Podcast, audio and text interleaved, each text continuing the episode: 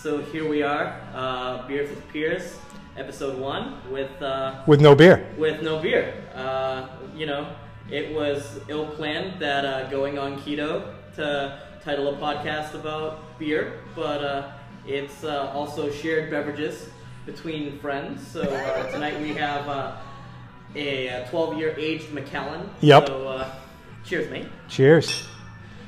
My go-to scotch in times of quiet desperation.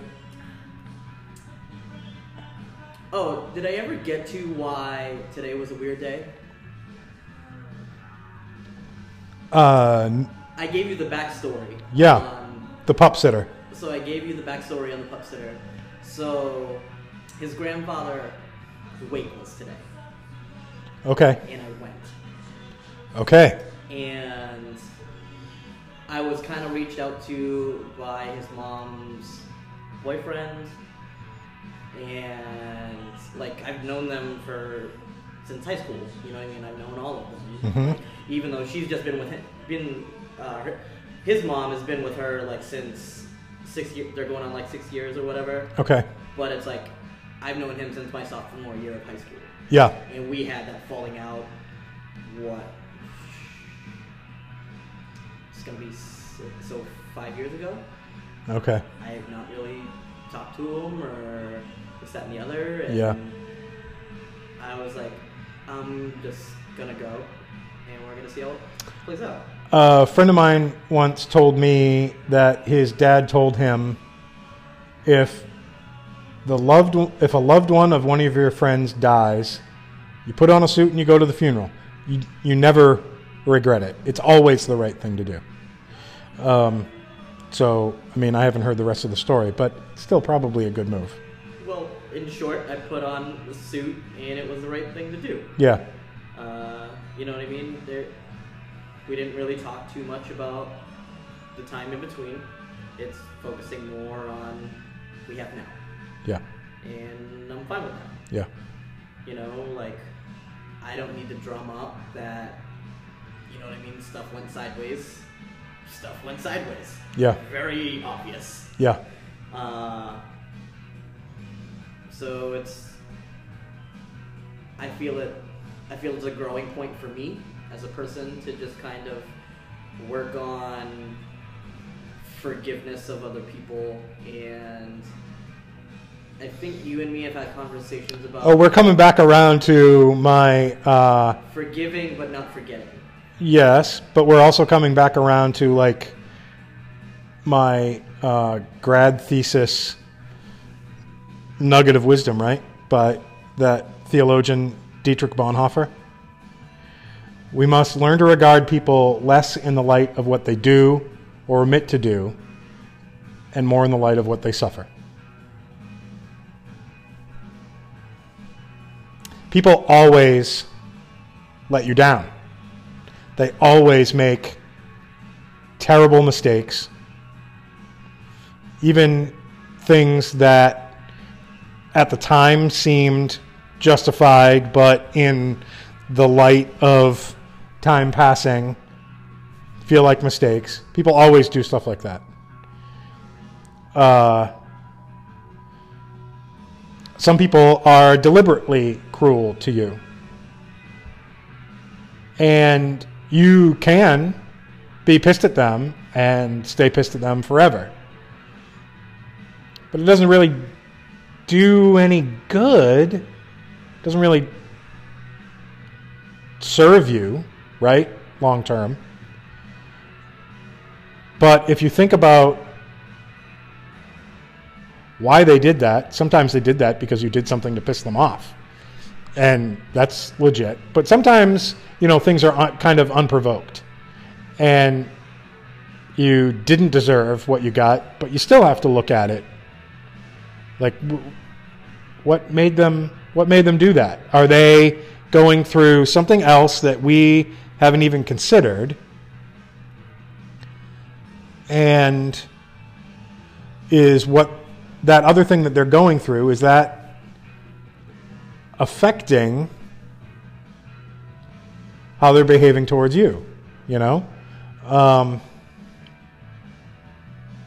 So you put on the suit and you went to the funeral. I did, It's the right thing to do. and that's how I felt. Uh, where he had already gone to to the family house where the reception is the correct word for after the wake. Uh, yes, I guess so. Some people call it a collation. I don't know why, but I, don't- I only I don't, know, I don't know which operative term I only- the correct one. I only learned that when my grandmother died in the early 2000s, and I did a series of dry point etchings. Basically, they were uh, portraits of her based on photographs from her life, and uh, I was trying to figure out a more elegant way of talking about the party at the end of a funeral.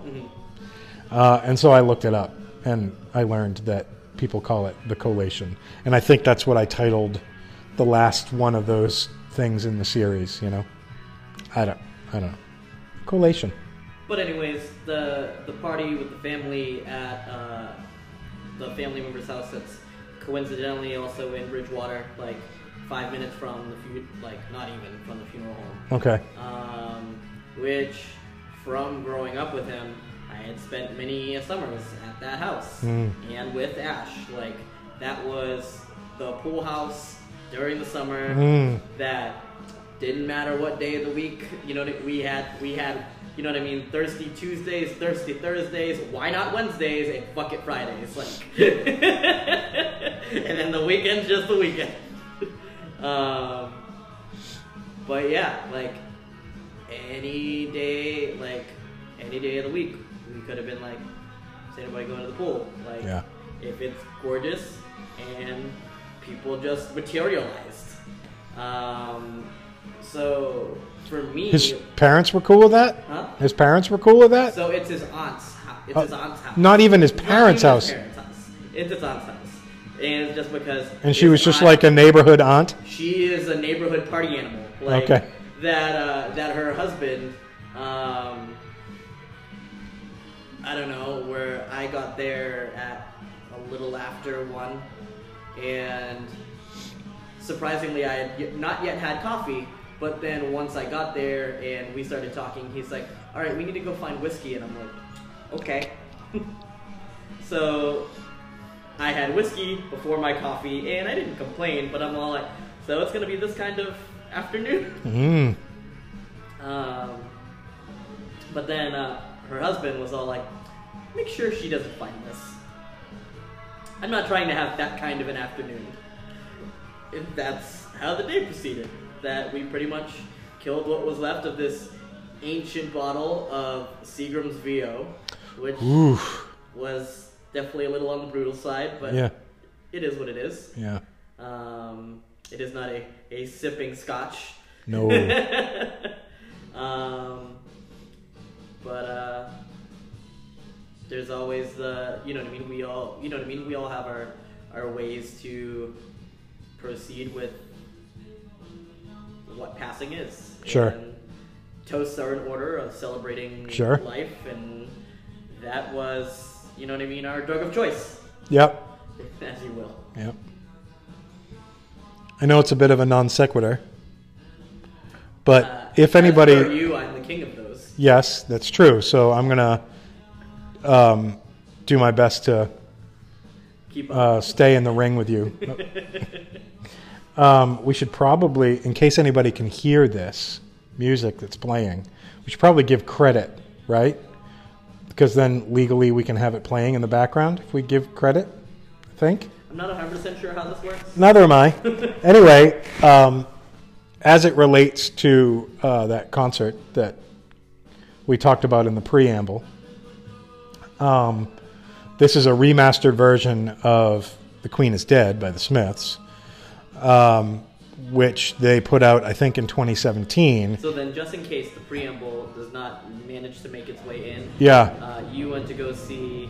Johnny Marr, who was the guitarist of the Smiths, uh, and has now a very robust and amazing solo career um, with a new album that came out in the winter, like late winter of 2018, and he was to support.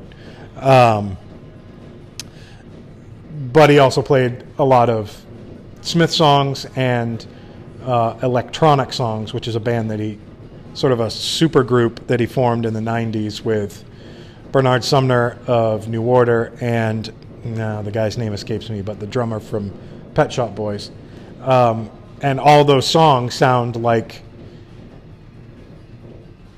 uh, well, they sound like if the guitarist from the Smiths played guitar for the Pet Shop Boys and the guy from New Order was singing lead on Pet Shop Boys songs. Like it, it's just this incredibly good amalgamation of all three. Um, in any case, what we're listening to is a remaster of The Queen is Dead, which originally came out in like 1985, I think. Uh, the remaster came out in 2017, and it includes uh, three discs. The third disc of which is a previously unreleased live album uh, f- from 1986, which they titled Live in Boston, but it was actually at Great Woods or Xfinity Center, which is what they call it now. Excuse you. Yeah. Um, and we're listening to it because it makes me happy. Uh, it's been on it and Johnny Marr and Morrissey and the Smiths and New Order and Electronic and Pet Shop Boys have all been on heavy rotation since Since that concert. Yeah. Um, and I was listening to it when you came in, and I was working in the studio, so it just stayed on. Because music in the background of conversation is a good thing to have. Yeah. Yeah. Music in the studio is always a good thing. Oh, I can't can't live without it. I absolutely cannot live without it. Um, do you have an any sort of an agenda? kind of. Okay. But uh, I feel that you know what I mean. Since this is episode one, uh, Yeah. I'm not trying to be too targeted, uh, and I also feel that that's also why you are episode one is Yeah. for you know what I mean as long as the amount of time that we have spent together between your undergrad and our you know what I mean uh, Grad. parallel grad uh, grad school experience Yeah. that uh, conversations are pretty you know what I mean genuine and just happen very organically. Yeah. Uh, so you know, I do have some bullet points that I kind of Okay. figured out from when I kind of planned this thing, Mm. uh, and I know we've just been trying to you know narrow down a, time and a date and Yeah, I mean it's been tough because school was wrapping up, but that's just about done now. I have, I saw Kim. What's today?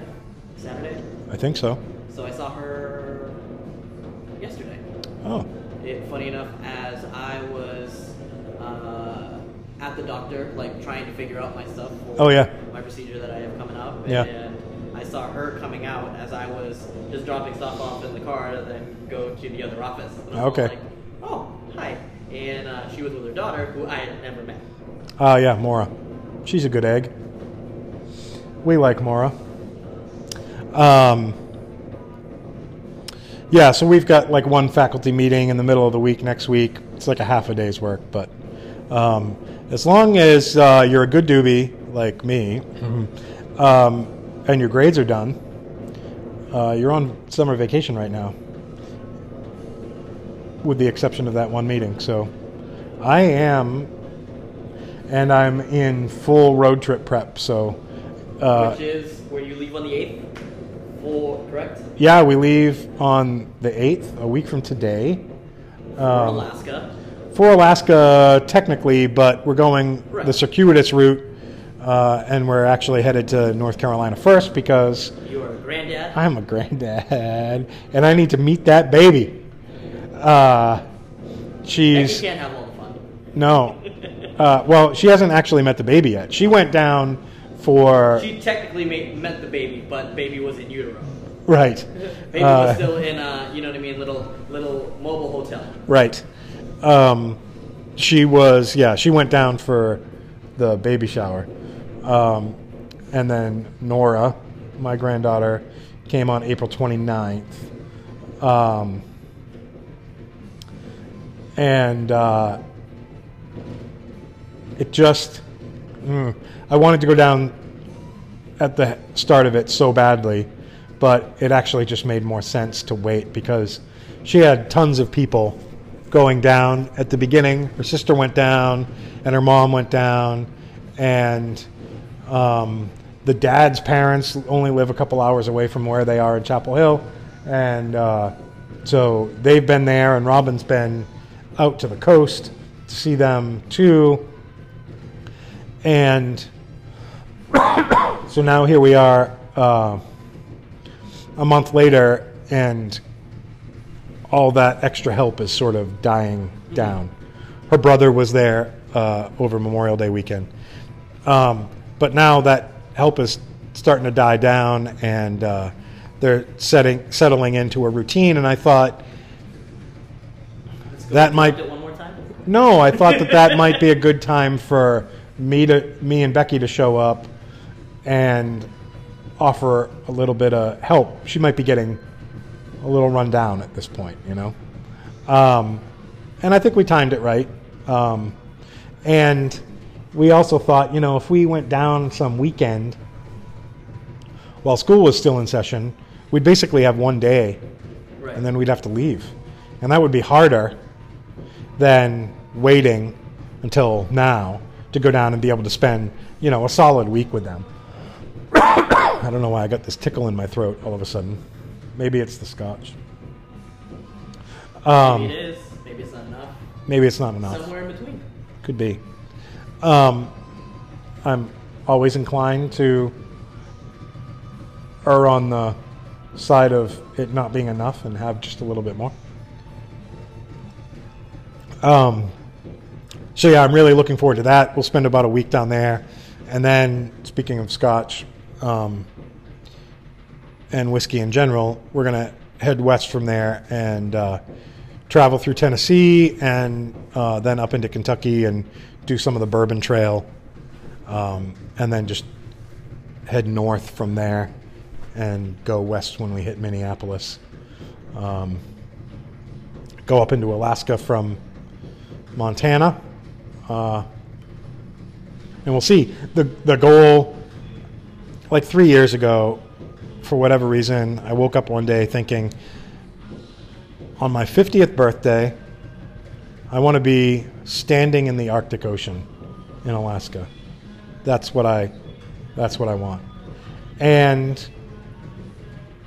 uh, we've been able to, you know, put some things in place and and make it happen.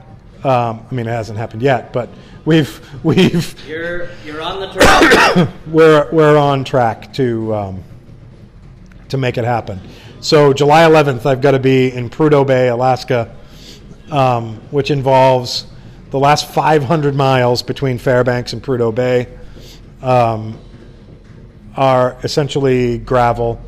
A little over 400 of that is called the Dalton Highway, which is a road that the Army Corps of Engineers built to haul oil out of the oil fields at the Arctic Ocean up in Prudhoe Bay. Uh, there isn't anything up there really, except for oil fields and the occasional um, traveler with uh, questionable sanity who wants to go there just so they can say they've been there. but now I'm counting myself among those people. Um, so we'll see what happens. And then on the way back, it'll be a little more chill. We'll see some more of the national parks in Alaska and then stay in Canada and do a bunch of Canadian national parks on the way back, too. So we'll be gone for almost two months. Yep. and as uh, you and Becky are, you know, uh, enjoyers of the wilderness, uh, I think We are that. the two months that you're gonna be gone are just gonna be part of that adventure. Yeah, yeah. Yeah, I'm excited to see a lot of national parks that I haven't been able to see and a lot of that northwest. Yeah. A lot of Northwest country that I haven't uh, gotten to yet. You know, travel the northern part of Wyoming, which I haven't seen yet, and all of South Dakota and Montana. I'm excited about that. Meet some new people. Take a sketchbook or two, see what happens. You know. Um, You know, and while you're out there, you know,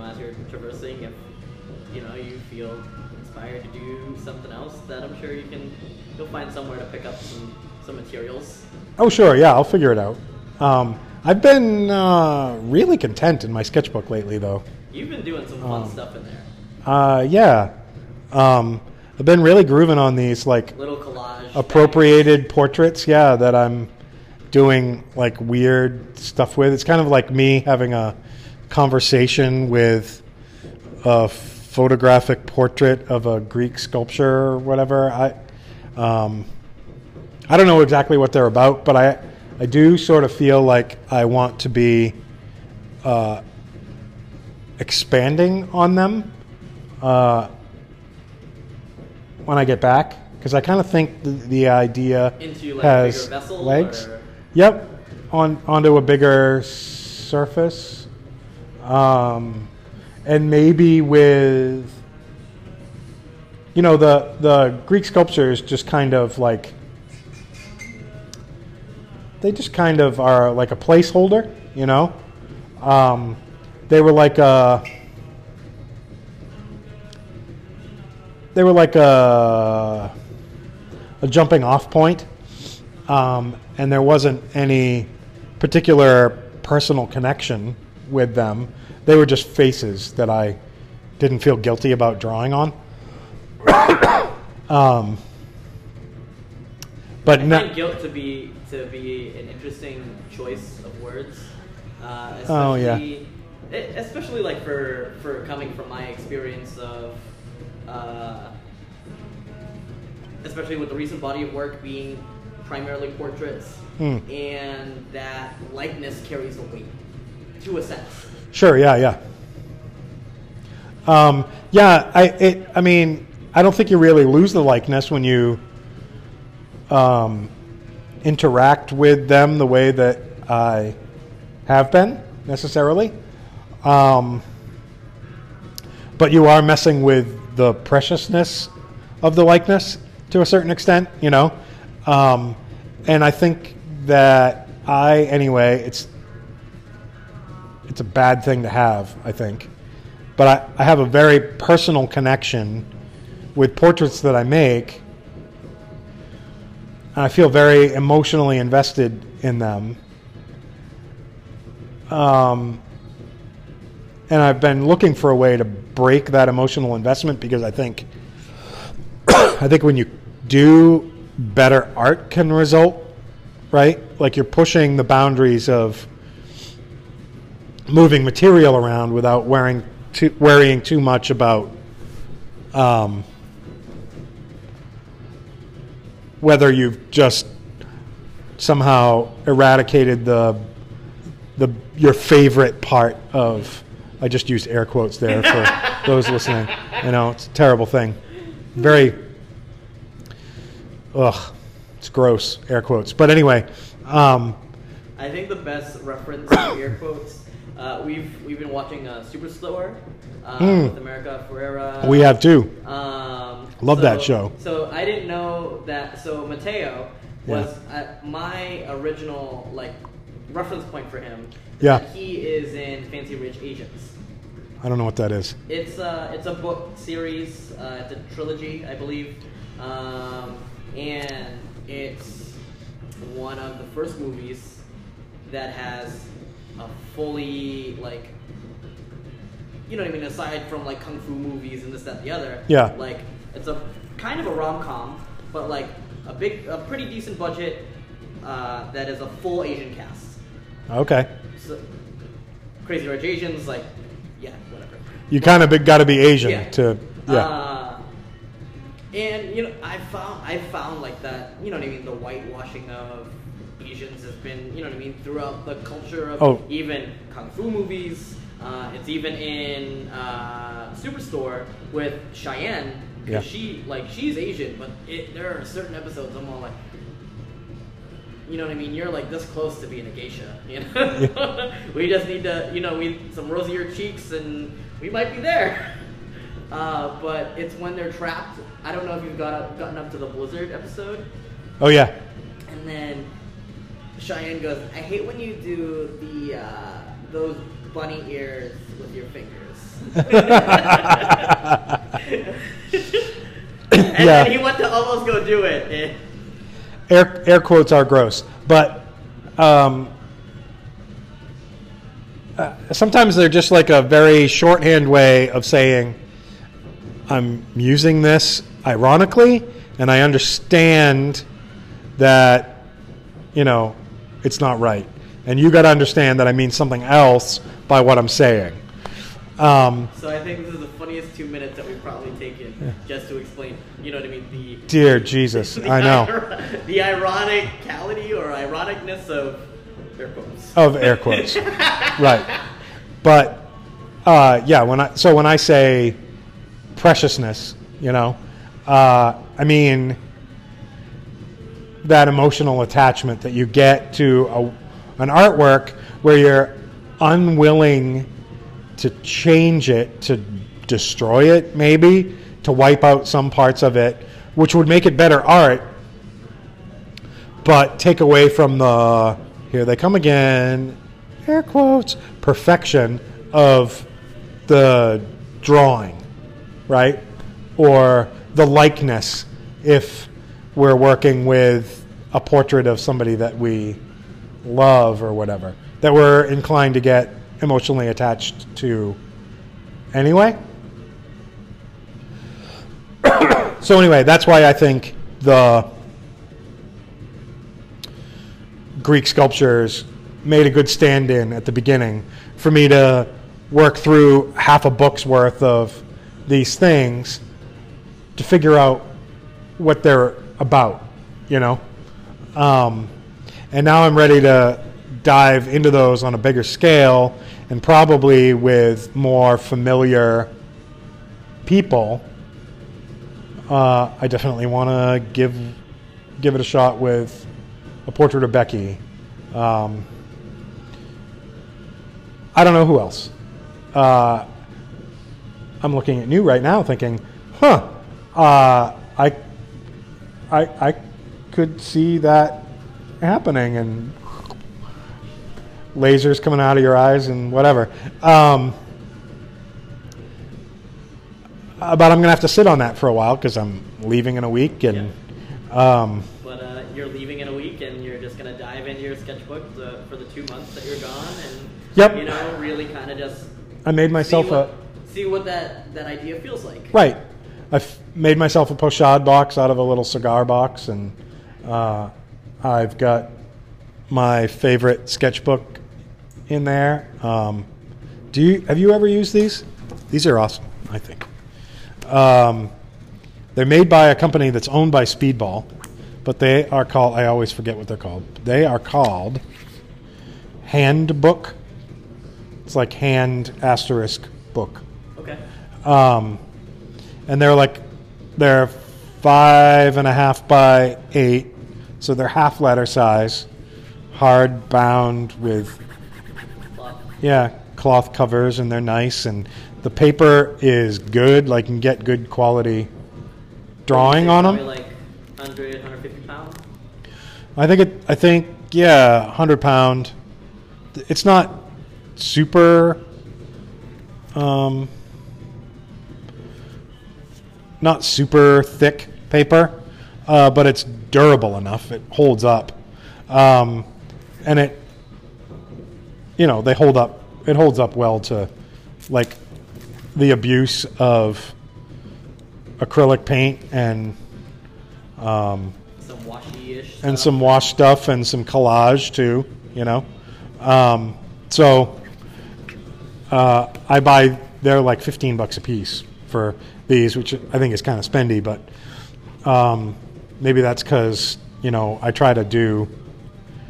You there- push it. Yeah, I mean there are probably there are people that probably do more than I do, but I I try to do two of these a year. okay. Um, I try to do one over the summer and then one over the school year. And the one over the school year obviously takes a little bit longer, but I'm teaching five classes, you know, so um, my just productivity to- goes down a little a little bit. um, Yeah. So, what is your position over at Academy? Uh, Full time art faculty, and I teach painting and drawing and printmaking and uh, AP studio art. And what is CATS Academy?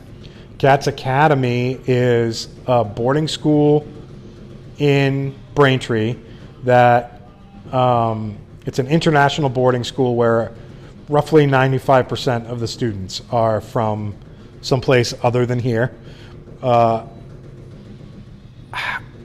half of them, I, you know, if we use like really rounded numbers, half of them come from Asian countries, and the other half come from former Easter, Eastern Bloc countries and South America.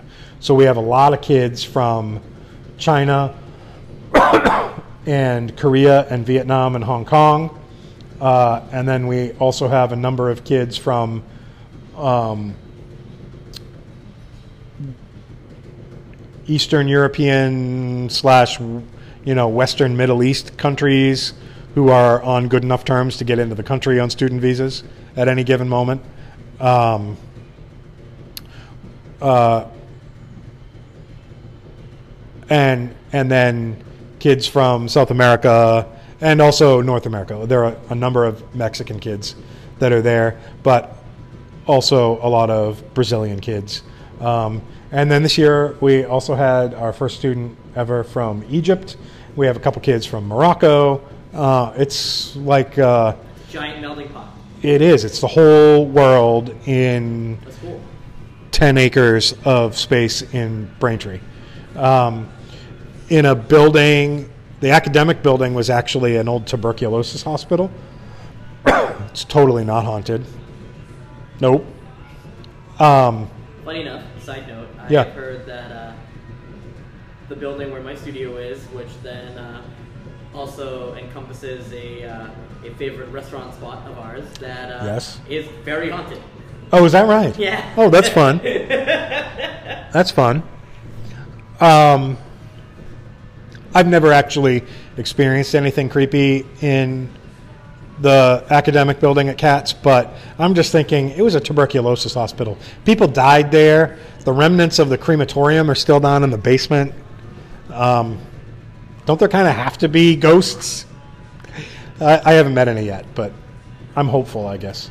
So, you know what I mean? Kind of as we've kind of been traversing from sketchbooks to bigger paintings. Uh, you just had a show come down uh, at the Wall Gallery at Percival Brewing, Right. Uh, which was also kind of still a showcasing of uh, work that you had at uh, the Co-Creative Center in New Bedford. Yeah, kind of a uh, smaller version of that show. Which was cartography. The cartography of impossible spaces. Uh, so then, just to kind of backtrack a little bit, that as far as our grad school experience, Yep. I'm not trying to pigeonhole you at all. Feel free to just extrapolate or you Sure. I mean uh, that we were both kind of like in a figurative pursuit. Um, Yeah. that for I know like this was kind of like my real big bonding mo- moment for uh, Jenny Morgan. Uh, you know what I mean? Because when we were in New York, I saw her uh, body of work that was uh, How to Find a Ghost. Oh, yeah. And that has that portrait uh, that's of this guy David, that's a good friend of hers, and I felt very connected to it visually. Yep. And it was as I was writing my thesis that I got like the like full like information about it.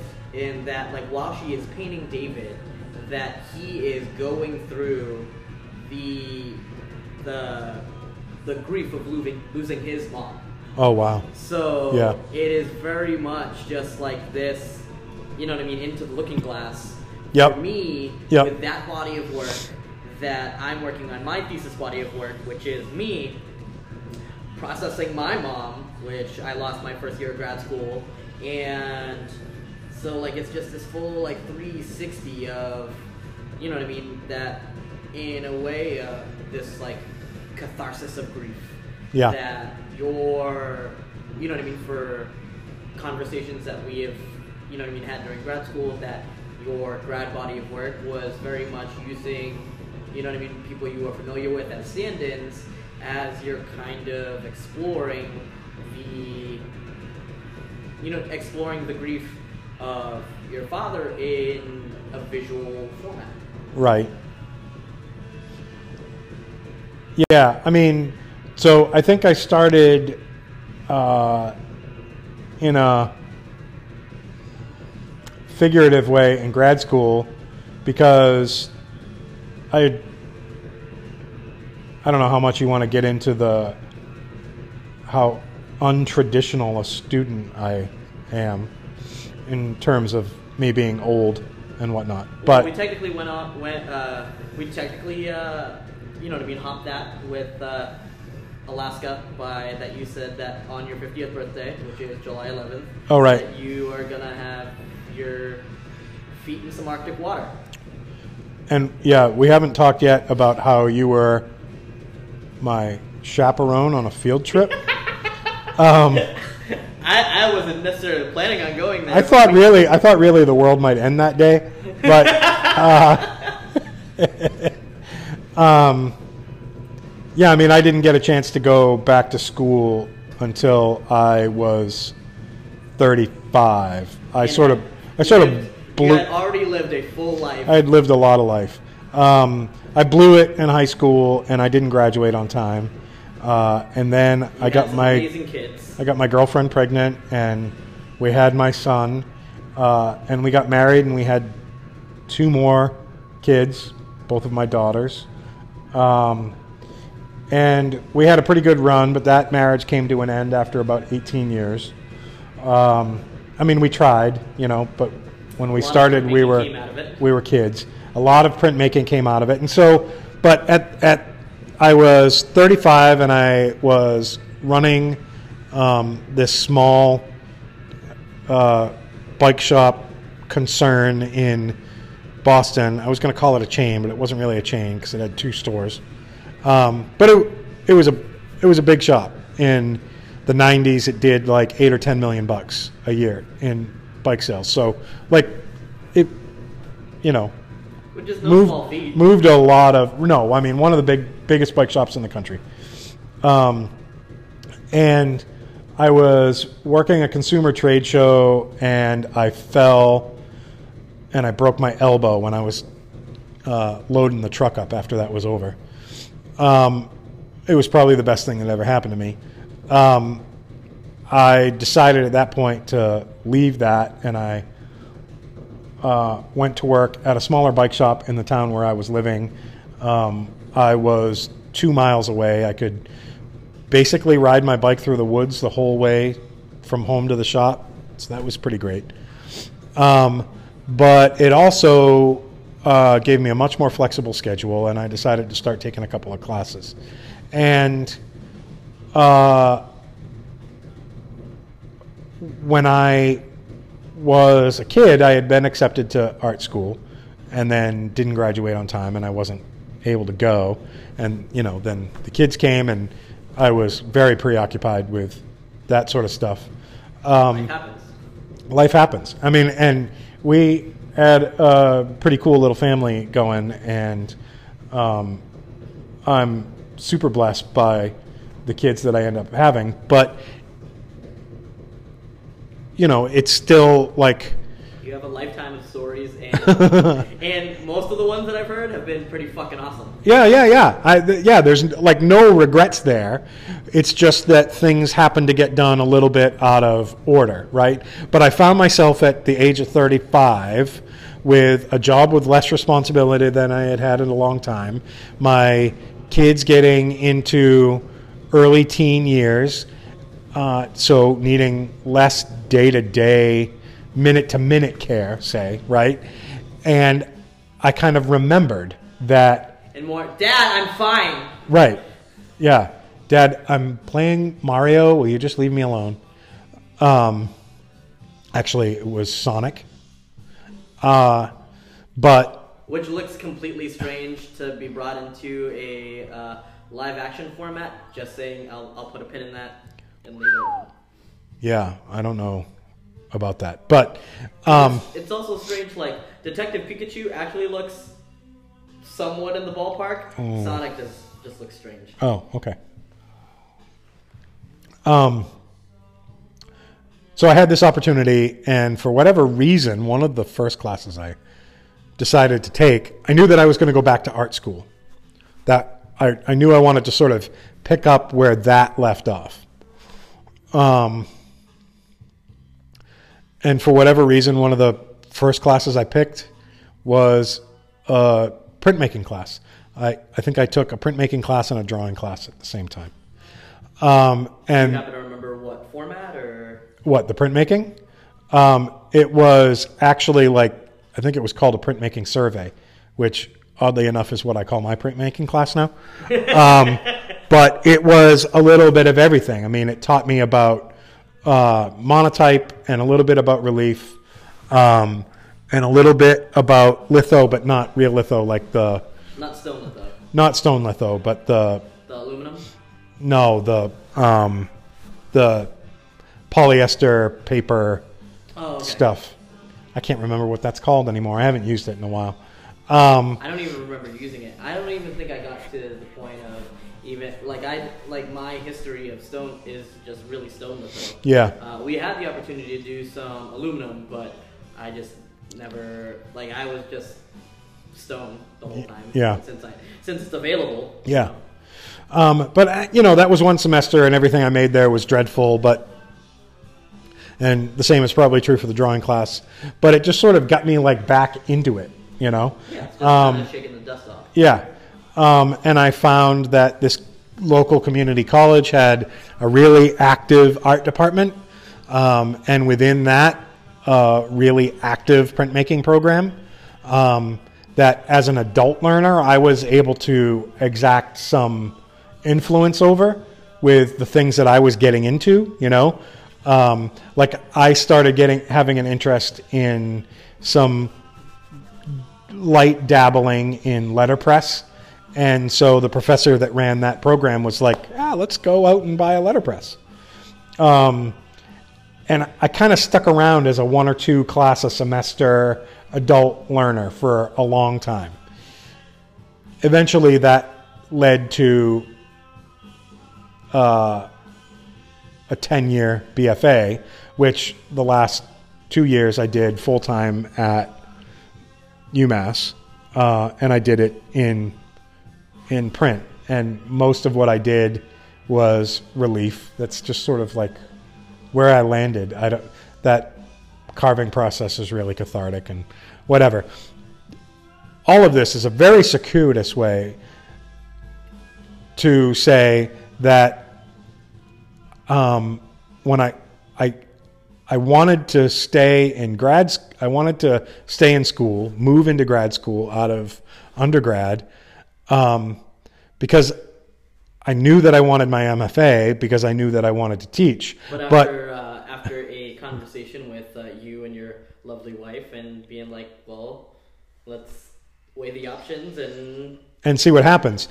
Right. The the big risk though was with a BFA in printmaking was that I was not going to apply to grad school. I was only going to apply to stay at UMass because we live here in Taunton. We have a house. I didn't want to commute into the city every day. I'm not moving to some other grad program somewhere else in the country. In addition to these 20 something kids, I also have a 70 something mom, you know, uh, and my sister and my brother in law are close by. Like my life is here, and this I'm not central hub, right. And if I were which is why your studio wound up being in part of your central hub. Right. And if if I were 23 or 24, I would probably think about it differently. But I was 40 something at the time, and um, I was just it was my option, you know. So it was either that or it was not going to happen. But I decided to risk it a little bit further and apply for uh, entrance into the painting program instead of the printmaking program. Usually, what people do is uh, continue their study in whatever their expertise is, right? But I knew that I wanted to be more versatile. Uh, the rest of my life is sort of rooted in versatility, right? I build hot rods and I do my own work on my own house, and I, like I, I'm sort of a renaissance guy that is good at a lot of things and excellent at almost nothing.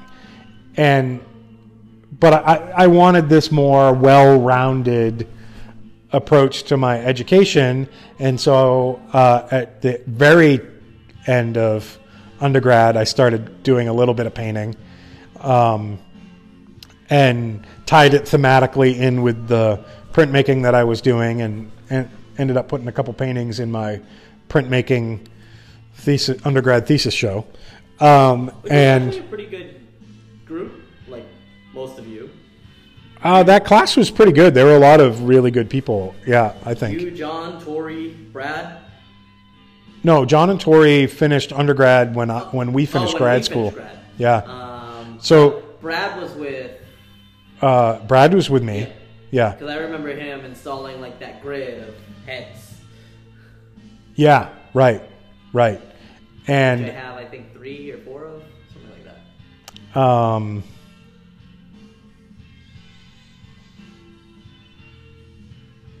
I'm trying to I'm trying to remember the names of other people. Uh, a South American guy that went on to grad school in New Mexico and now lives in Connecticut. He's a very good figurative painter. Really tight, but very, very good. Yes, very tight but very good. Yeah, Um, I can't remember his name. he was in the back corner, Yep, uh, facing the windows. yep, Uh, that's gonna bug the shit out of me. yep. Like, Uh, he had a this is s- gonna be a kind of a. that comes around. I know. Once we remember, it'll come back around. Uh, kind of a similar story, right? He was in undergrad as an adult with kids and stuff like that. Um, but yeah, so I decided to. Uh, Jess Bergoli also technically graduated with me. Um, I decided to like keep this whole thing going. Um, but in summer of 2008, uh, which is about six years before, um, six years before I finished undergrad, my dad died, and it was very sudden. He was 65, six foot four, 250 pounds. Picture of health. He had celiac disease, but that was well under control. My sister has that too. Uh, but he had an aortic aneurysm, uh, and it shredded his aorta right at the entrance to his heart. Um, and unfortunately, when something like that happens to you, you never get to find out that that's what happened. Um, usually, it's your family that finds out after the fact, and that's that's what happened. Um, he had just had a physical the week before. Uh, he had had a stress test. He came out with flying colors. Like he was externally, anyway, the picture of health. And then on August 27th, he was gone. Um, and I have still a feeling of such profound loss that I can't really find words. So I was hoping that painting maybe could help with that a little bit. Um, and coincidentally, coincidentally, that also some words had to accompany those uh, those visuals as far as grad school is concerned. oh yeah, right, that's true. I yeah, I don't know if any of it actually worked, but uh, I mean, I became a painter as a result, and uh, a much better draftsman as a result um, of just sort of diving into the work. Right, the work itself is cathartic. There's no doubt about that. Um, but I don't know that it gets me to a better place concerning the loss of my dad. Right. I don't think that's true at all. Uh, so now it's summer of 2019. It'll be it'll be 11 years, and I he is not necessarily the first person I think about when I wake up in the morning, like he- it like he used to be, uh, soon after he was gone. Uh, but there isn't. A, like that. There's there's triggers. there isn't a day that goes by, and there yes there are triggers, and when I get to talking about him, like we are now, it's very it's very fresh. I think part of it is that, and people aren't going to believe me when I say it. My father never once let me down. He never failed to live up to whatever expectation had. I had of him. As a little kid, as a teenager, sometimes I didn't like what he had to say to me as a teenager, but that's because I was a punk. uh, he never let me down as an adult. He never, never let me down. Um, and so I think, well, holy smoke, if why would somebody like that get taken away from the people who love him so much so soon? That doesn't make any sense. Here we are a decade later. I still have not made sense of it. I, I just don't think it makes sense. I don't know that you can make sense of it. But I also can't stop trying. It's like a, it's a compulsion, you know. I can't stop trying to make sense of it. Now, I do have the benefit of hindsight now to a certain extent, and so not everything I do is rigidly connected to that idea, right? But that Bonhoeffer, quote from earlier is very much a result of all of that thinking. And uh, I just sort of, I think the reason my dad never let me down uh, was in large part because of the way he treated other people, not just me.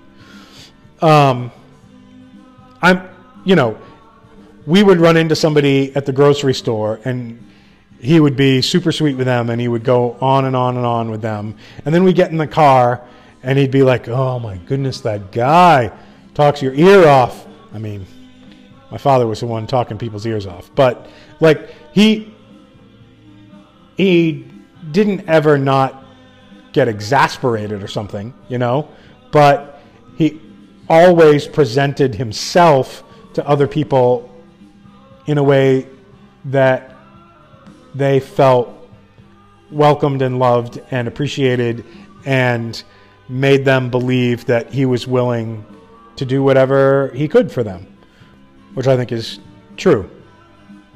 Um, and so that, I think, has led me to a place where I think that way now. How am I living that out? Um, and so a lot of my work has to do with the relationship that I have with other people now. Um, sort of my father living on through me in a way that would honor his memory. Um, and I've been trying to like figure out how I was gonna tie this in, and that like from with the sketchbooks and that they have been this exercise of things, objects, these Greek statues that you've been extrapolating and appropriating, and then as you were kind of like bringing it back to thinking about you know what I mean, bringing people that you know into Mhm. the mix of the way that you interpret these portraits.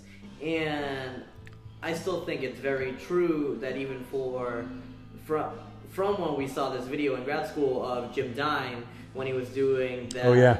uh, that workshop Yep. in Austria Yeah. and he he's just talking with the interviewer about that you know painting you know what i mean painting slash drawing people that i don't know doesn't do anything for me it's that you know what i mean having that connection to your model Yeah. is really part of the experience of making the work Sure. Whether- I mean, you can work technically from somebody that you don't know, right? Um, but yeah, the way you get to, I think, transcendent figurative art is by working with people you love or have a connection with somehow. And I think that, you know what I mean, as you saw my last body of work that was at uh, Co Creative, that was just the, you know what I mean, the same kind of reaction that I was getting from people who were viewing the work was that they were responding to it because they felt that there was this connection that was happening Between you and the sitter. in the portraits. Yeah. Even though most of the portraits were me just appropriating photos that the sitters have had taken or the sitters had taken of each other. Yeah. Um, or that I had taken of some of the, you know what I mean, some of the models. Um, and it was this interesting dichotomy of who was who was the one to capture, and then that I would then interpret. Um, Yeah. But you have you but I have a connection to whoever the whoever the subject is, right. and that connection is what and you know enough about them to for thoughts of them to occupy your imagination while you're working on the portrait right? So even if you're working from a photo reference you're still looking at the likeness of that person and thinking about what they mean to you and how you know each other and all i mean all of those things end up in a painting. Yeah. yeah